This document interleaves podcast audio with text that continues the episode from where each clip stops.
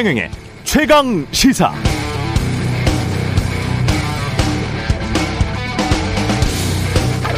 네, 대통령실 김대기 비서실장이 인천공항 지분 40% 정도를 민간에 파는 게 좋겠다는 이 발언. 민영화를 의미하는 것일까요? 아닐까요? 선거 앞두고 큰 정치 쟁점이 돼버렸습니다. 과반 이상의 공기업 지분을 그대로 가지고 있다면 그건 민영화 아니죠. 그래서 그 민영화 아니다라고 하는 야당, 여당 주장이 맞습니다. 국민의힘 주장 맞습니다. 그러나 그렇다고 민영화에 대한 우려가 없느냐? 그건 있습니다. 이게 무슨 말이냐? 소수 지분 40%를 파는 공기업은 거대한 자본을 손쉽게 조달할 수 있어서 좋죠. 돈 주는데 누가 안 좋겠습니까? 그럼 지분을 사는 민간 자본의 입장에서 봅시다. 경영권도 없는 기업의 지분을 왜 삽니까? 이거 재무적 투자를 하는 건데요. 재무적 투자를 하는 민간 자본의 목표는 딱 하나밖에 없어요. 안정된 수익을 창출하기 위해서. 당연히 해마다 배당금을 더 많이 달라는 요구가 있을 것이고, 그게 사전에 계약 이전에 좀 조율이 돼야 사는 겁니다. 그래서 지분 사는 입장에서 민간 자본 입장에서 배당금이라도 많이 받으려면 공기업은 어떻게 해야 되죠? 지분 매수한 공기업의 수익이 더 많이 나야 되고 수익을 더 많이 내려면 일반적으로 두 가지 방법이 있습니다. 1. 기업 비용을 절감하든지 2. 아니면 기업 수익을 올리든지 비용을 절감하는 가장 쉬운 방법은 구조 조정, 사람 자르는 거고요. 수익을 올리는 가장 쉬운 방법은 요금 인상입니다. 그래서 당장 소수 지분을 파는 게 민영화 아닙니다. 그러나 공기업의 경영 행태를 공익보다는 수익 위주로 변화시킬 가능성도 높다. 이렇게 요약할 수 있겠습니다.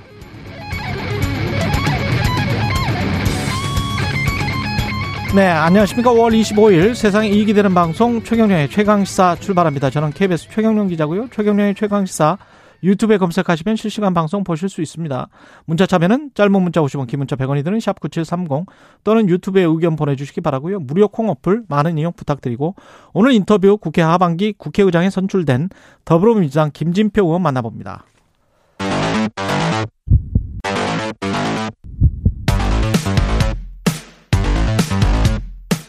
오늘 아침 가장 뜨거운 뉴스 뉴스 언박싱 네, 뉴스 언박싱 시작하겠습니다. 민동기 기자, 김민아 시사평론가 나와 있습니다. 안녕하십니까? 안녕하십니까?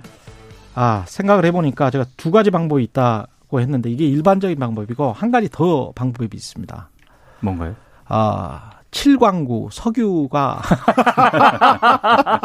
동해상에서 터지면 예. 그 한국가스공사, 네. 예. 한국석유공사, 한국전력 요금 낮출 수 있습니다. 제가 유치원 때부터 예. 네, 들었던 얘기입니다. 요금 낮출 수 있습니다. 예.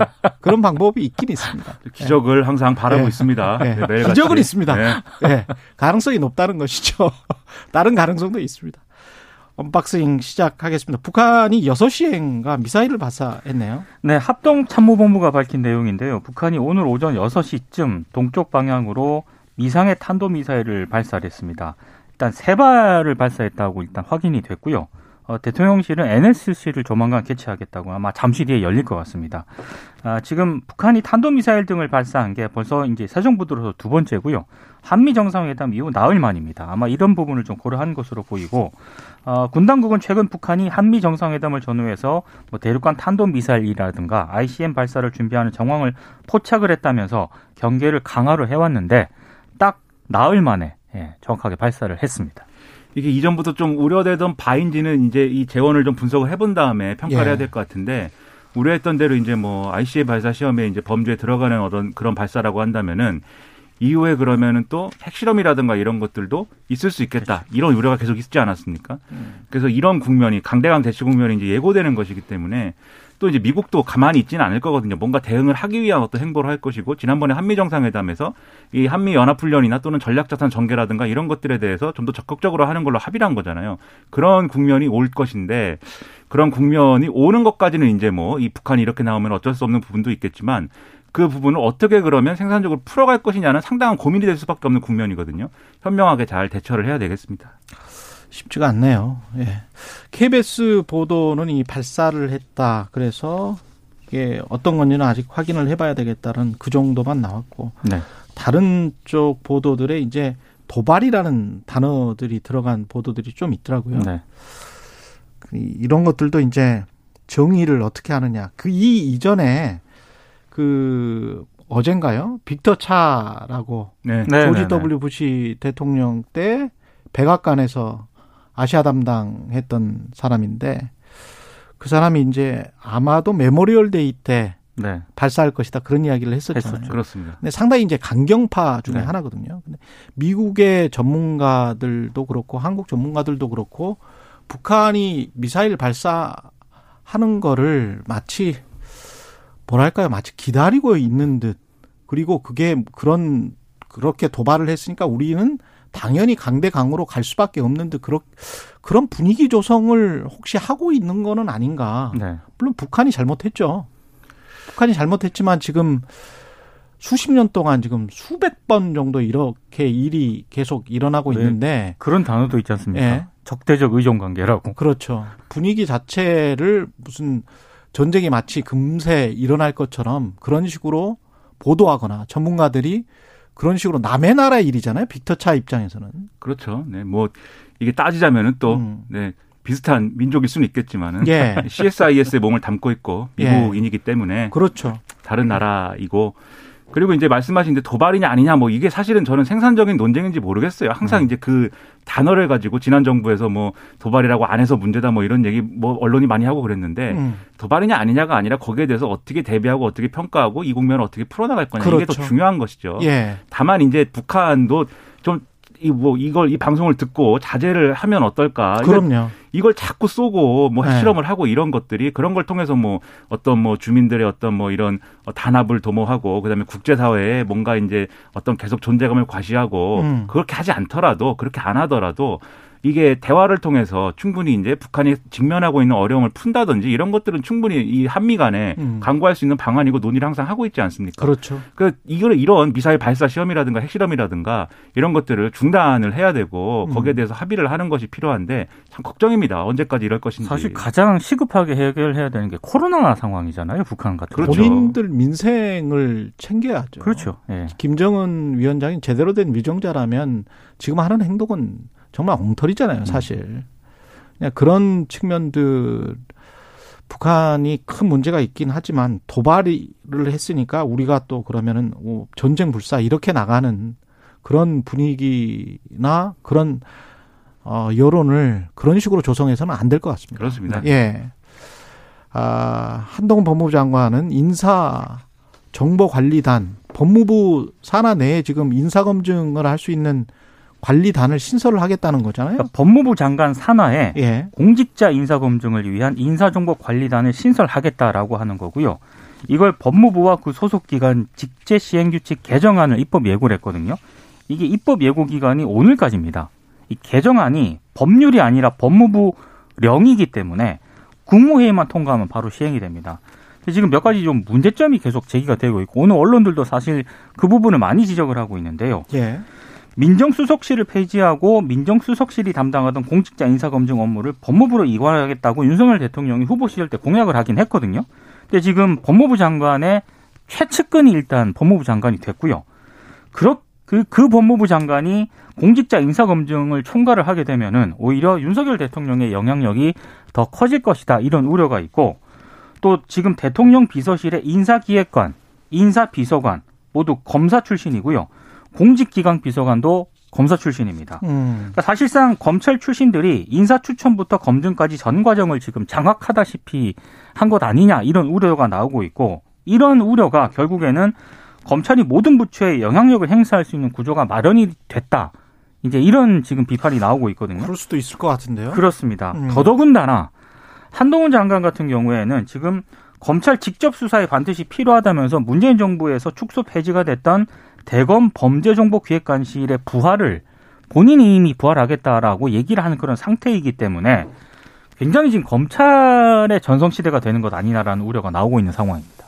그러니까 이것과 관련돼서 오늘 신문을 쭉 보면은 이 논조를 가리지 않고 사설에서 비판을 많이 하고 있어요. 그래서 예를 들면 중앙일보의 경우에는 법무부의 권한이 과도하게 집중된다. 그리고 규모가 생각보다 크고 정보의 수집과 관리 범위가 모호하다.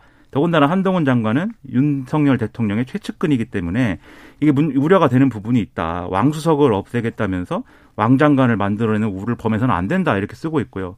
동아일보의 경우에도 사실상 민정수석 산하 인사검증팀을 그대로 법무부에 옮겨놓고 한동훈 법무부 장관을 총괄하도록 한 셈이고 이 관련된 이제 기획관 비서관도 다 검찰 출신이고 추천부터 검증까지 전 과정을 검찰 출신이 맡게 된 거에 대해서 이제 문제 제기를 하고 있고 그리고 이제 이 제왕적 청와대를 없애겠다는 명분으로 민정수석 폐지해 놓고 그 빈자리를 공룡 법무부로 채우겠다는 것인지 묻지 않을 수 없다. 이렇게 썼습니다. 뭐 한겨레라든지 한국일보라든지 마찬가지로 사설에서 다 이런 우려를 제기를 하면서 일부 이런 우려도 있어요. 이게 인사검증을 명목으로 수집되는 민감한 개인 정보들이 특정 집단에 장악될 경우에 오남용 가능성을 배제할 수 없다 이렇게도 썼는데 이게 과거에 이제 검찰 조직의 이른바 이제 어 범정이라고 불렸던 범죄 정보 수집하는 기구가 그렇죠. 있었는데 예. 거기서 이제 그렇게 수집을 한 다음에 수사나 이런 거에 활용을 하고 그런 것들이 옳으냐 그르냐에 대한 논쟁이 있고 막 이랬잖아요. 그렇죠. 검찰총장의 눈이라고 했던 그렇죠. 손준성 검사가 담당했던. 네. 그렇죠. 예. 비슷한 상황 벌어질 수 있는 거 아니냐. 관여하는 사람들이 대부분 검찰이기 때문에 그리고 대통령도 사실 검찰 출신이기 때문에 그런 이제 우려가 많이 제기가 되고 있기 때문에 이런 비판에 대해서는 이제 의식을 상당히 이제 해야 되는 상황이고 이래, 이대로 강행하면 저는 안 된다고 봅니다. 그런데 아마 이런 비판을 예상했던 것 같아요. 동아일보 보도를 보면은 법무부 관계자 말로 이런 얘기가 있습니다. 운영의 독립성 보장을 위해서 법무부 검찰 소속이 아닌 인, 아닌 인사에게 단장을 맡기는 방안을 추진 중이다. 그러니까 이 법무부 검찰 소속이 아니라는 것은 이제 비검찰 출신 단장을 하겠다라는 얘기인데 예. 이게 뭐 나머지 사람들이 다 검찰인데 그것도 이제 마찬가지죠. 게다가 법무부 산하고 그렇죠. 그렇다고 예. 한다면은 이게 애초에 얘기했던 인사검증에 윤석열 대통령이 공언했던 원리하고도 안 맞는다 이런 지적이 있어요. 왜냐하면 미국식으로 하겠다고 했는데 음. 미국의 경우에도 뭐 법무부 산하에 있지 않거든요. 인사검증 그렇죠. 시스템이 FBI 네. 산하에 있다거나 독립기구화돼 있다거나 이렇게 하는 것이지. 그래서 이게 법무부 산하에 이렇게 설치되는 거에 대해서는 첫째로 왜 이렇게 할 수밖에 없는지에 대한 설명이 있어야 되고요. 두 번째로 그것에 대해서 이제 국민들을 설득을 하든지 해야 되고 세 번째 그래도 안 된다고 하면은 이거는 백지화시키든가 하는 게 저는 맞다고 봅니다. 그 두 가지 효과가 있을 것 같아요. 첫 번째 효과는 보고 있다. 고분고분해질 수 있을 것 같고 공무원들이 순치나 수능 효과. 그다음에 바로 복종할 수 있겠죠. 그런 그래서 이제 수사 기소까지 다 할 수 있는 거니까. 그렇죠. 공직자 같은 경우는. 그다음에 이제 이 효과는 아니지만 생각해 봐야 될 점이 정보를 통합한다는 게 얼마나 위험한 것인지는 선진국들이 다 알고 있기 때문에 가령 예를 들어서 미국 에서 불법 이민을 온 자녀들이 있을 거 아니에요. 거의 그러면 교육청에 다 알려가지고 그 사람들을 다 쫓아 그러니까 그 아이들 어, 공부를 못하게 공립학교를 못 다니게 교육청에 알리고 쫓아낼 것 같습니까? 그렇지 않거든요. 정보가 다 차단돼 있어요. 그래서 누가 불법 이민의 자녀인지 알 수가 없습니다. 그리고 그거를 원하지를 않아요. 교장 선생님이. 음. 교육청도 원하지를 않고 이민국에서는 그 자료를 본인들만 가지고 있습니다. 그래서 본인들이 찾아다니는 거죠. 그러다가 이제 그때 이제 트럼프 행정부 때 아이들은 여기다 놔두고 부모들만 쫓겨나는 그런 상황이 네, 됐었잖아요. 네. 아이들이 무슨 죄냐라고. 해가지고 사실은 그게 이제 그 정보 자체가 그 이전에는 다 차단이 돼 있었거든요. 그거는 서로 붙여간 기관 간의 국민의 정보잖아요. 공무원은 국민 아닙니까? 다 국민이잖아요. 그런데 그렇죠. 그 국민의 정보를 통합한 한 사람 또는 한 부처가 다 가지고 있 는 있다는 게 굉장히 위험하다는 것을 선진국들은 다 인식을 하고 있는 거예요. 그래서 네. 서로 간에 공유하지 않습니다. 본인들의 부처 정보는 본인들만 가지고 있고 물어보지도 않고 그리고 만약에 설사 그런 이야기를 알려준다고 하더라도 그게 교육적 목적이 아니기 때문에 그냥 교육시켜요.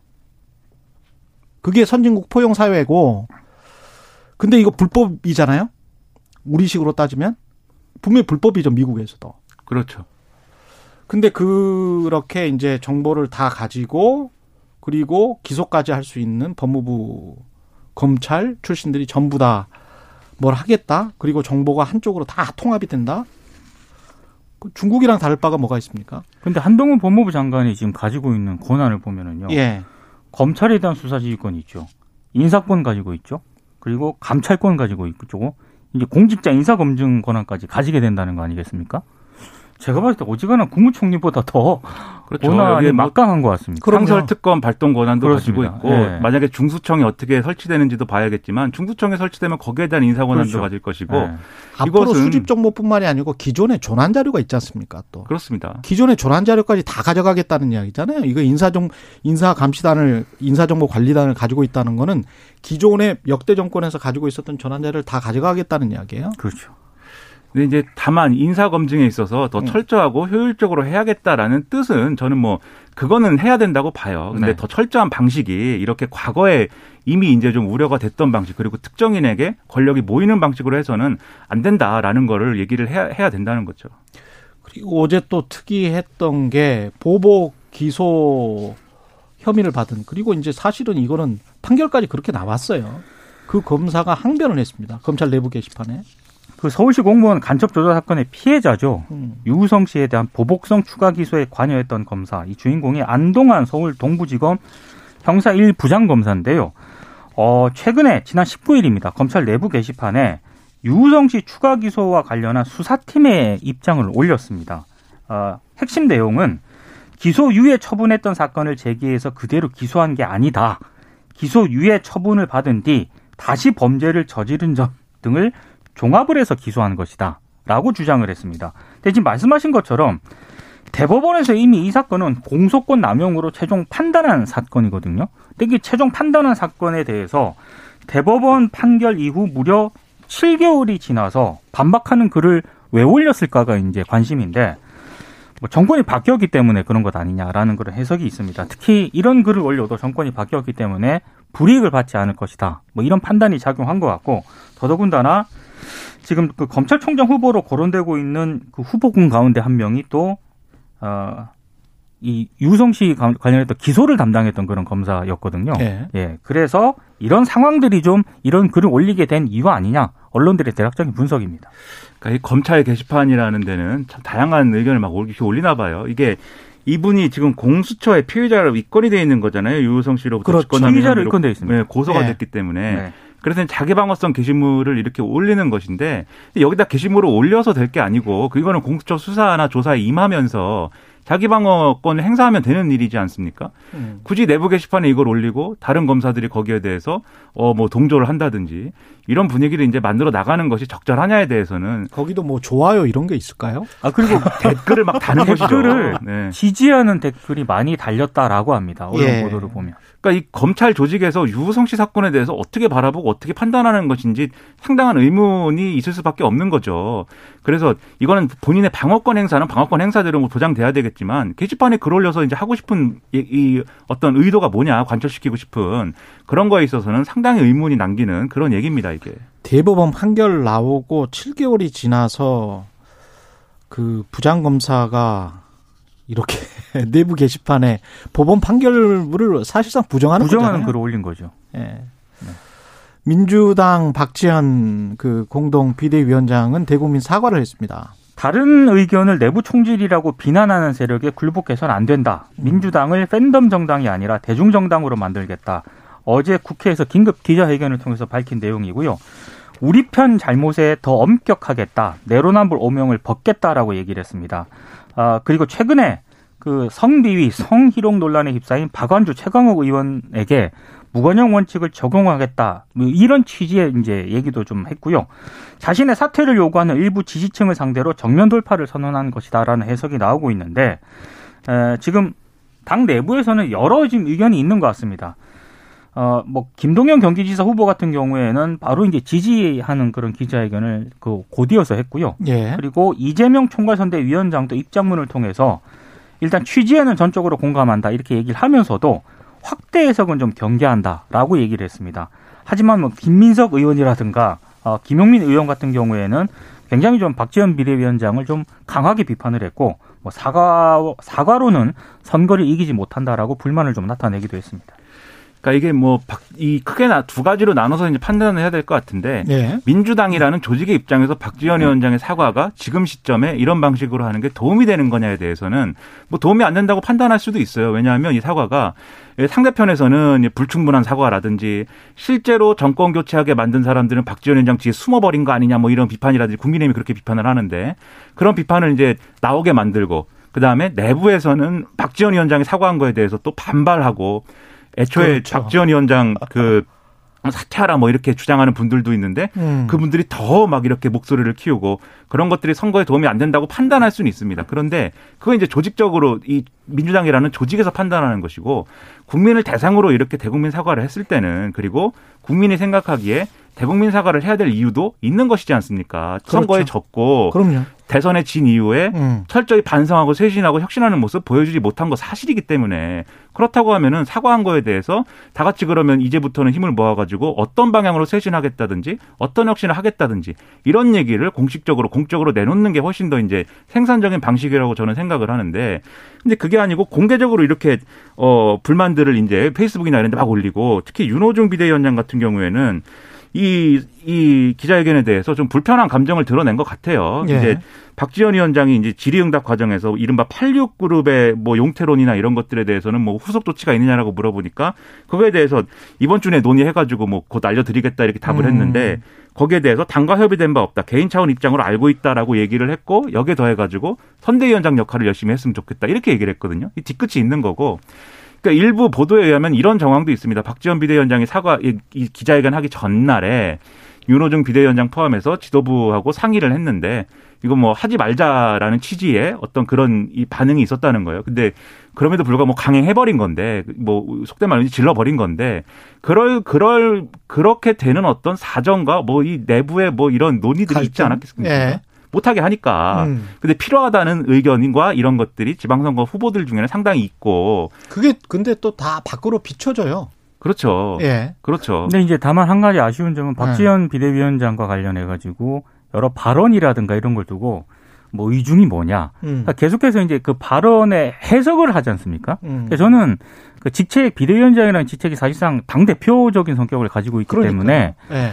아, 이런 기자회견을 할 때는 최소한 어. 아, 당의 뭐 중지를 모으기가 어렵다라고 판단이 들었으면 최소한 뭐 이재명 총괄선대위원장이랑 최소한의 공유를 해서 음. 이런 부분에 대해서 본인의 메시지가 개인 메시지가 아니라 최소한의 이런 무게를 가지고 있다라는 정도는 좀 어, 당내에서 좀 논의를 할 필요가 있었는데 음. 그게 이제 생략이 돼버리다 보니까 또 어제 기자회견을 가지고 더 내부가 좀 갈등이 증폭되는 이런 저는 했거든. 청년 박지연이라는 비대위원장이 있고 그 다음에 나머지 이걸 비판하는 사람들은 남자 중년 장년들이잖아요. 그럼 이. 구도를 볼 때 중년 장년들을 바라보는 국민의 시각이 어떨까? 그렇죠. 그 좀 작아 보이지 않을까? 그렇죠. 그런 생각이 들고 이게 내분으로 비춰지는 게 그리고 청년 정치인에게 이게 자꾸 이렇게 앞, 앞장을 일단 세워놓고 뒤에서 자꾸 뒷다리 잡듯이 이렇게 하는 게 민주당 이 민주당은 정말 이상한 것 같아요. 예, 그러니까 이게- 정치가 음. 이게 무슨 그러면 사과하기 싫으면 잘 좀 해서 그러면은 뭘 선거를 이겼든지 그러니까 말이에요. 예, 5년 그- 만에 정권을 내준 거는 사실이잖아요. 그렇죠. 그러니까 시점과 형식에 네. 대해서는 뭐 내부에 말이 많을 수도 있지만 사과의 내용은 제가 볼 때는 흠잡을 데 없는 내용이에요. 예. 이런 내용으로 진작에 민주당이 방향을 잡고 혁신과 쇄신의 모습을 보여줬어야 돼요. 그러면 제가 이제 만약에 민주당 이 소속 선거 며칠 남았다고 이제야. 그러니까요. 음. 예. 제가 만약에 민주당 소속 정치인이면 저는 민주당 소속 정치인도 아니지만 이런 메시지가 비대위원장 이런 메시지 꺼냈을 때 이게 뭐- 뭐 지지자들이 막 언제까지 사과만 할 거냐 이런 반발이 있다면 저는 음. 지지자들을 설득해야 된다고 생각을 하거든요. 그래서 정말 이게 마지막 사과가 되도록 앞으로 우리가 확실한 쇄신안을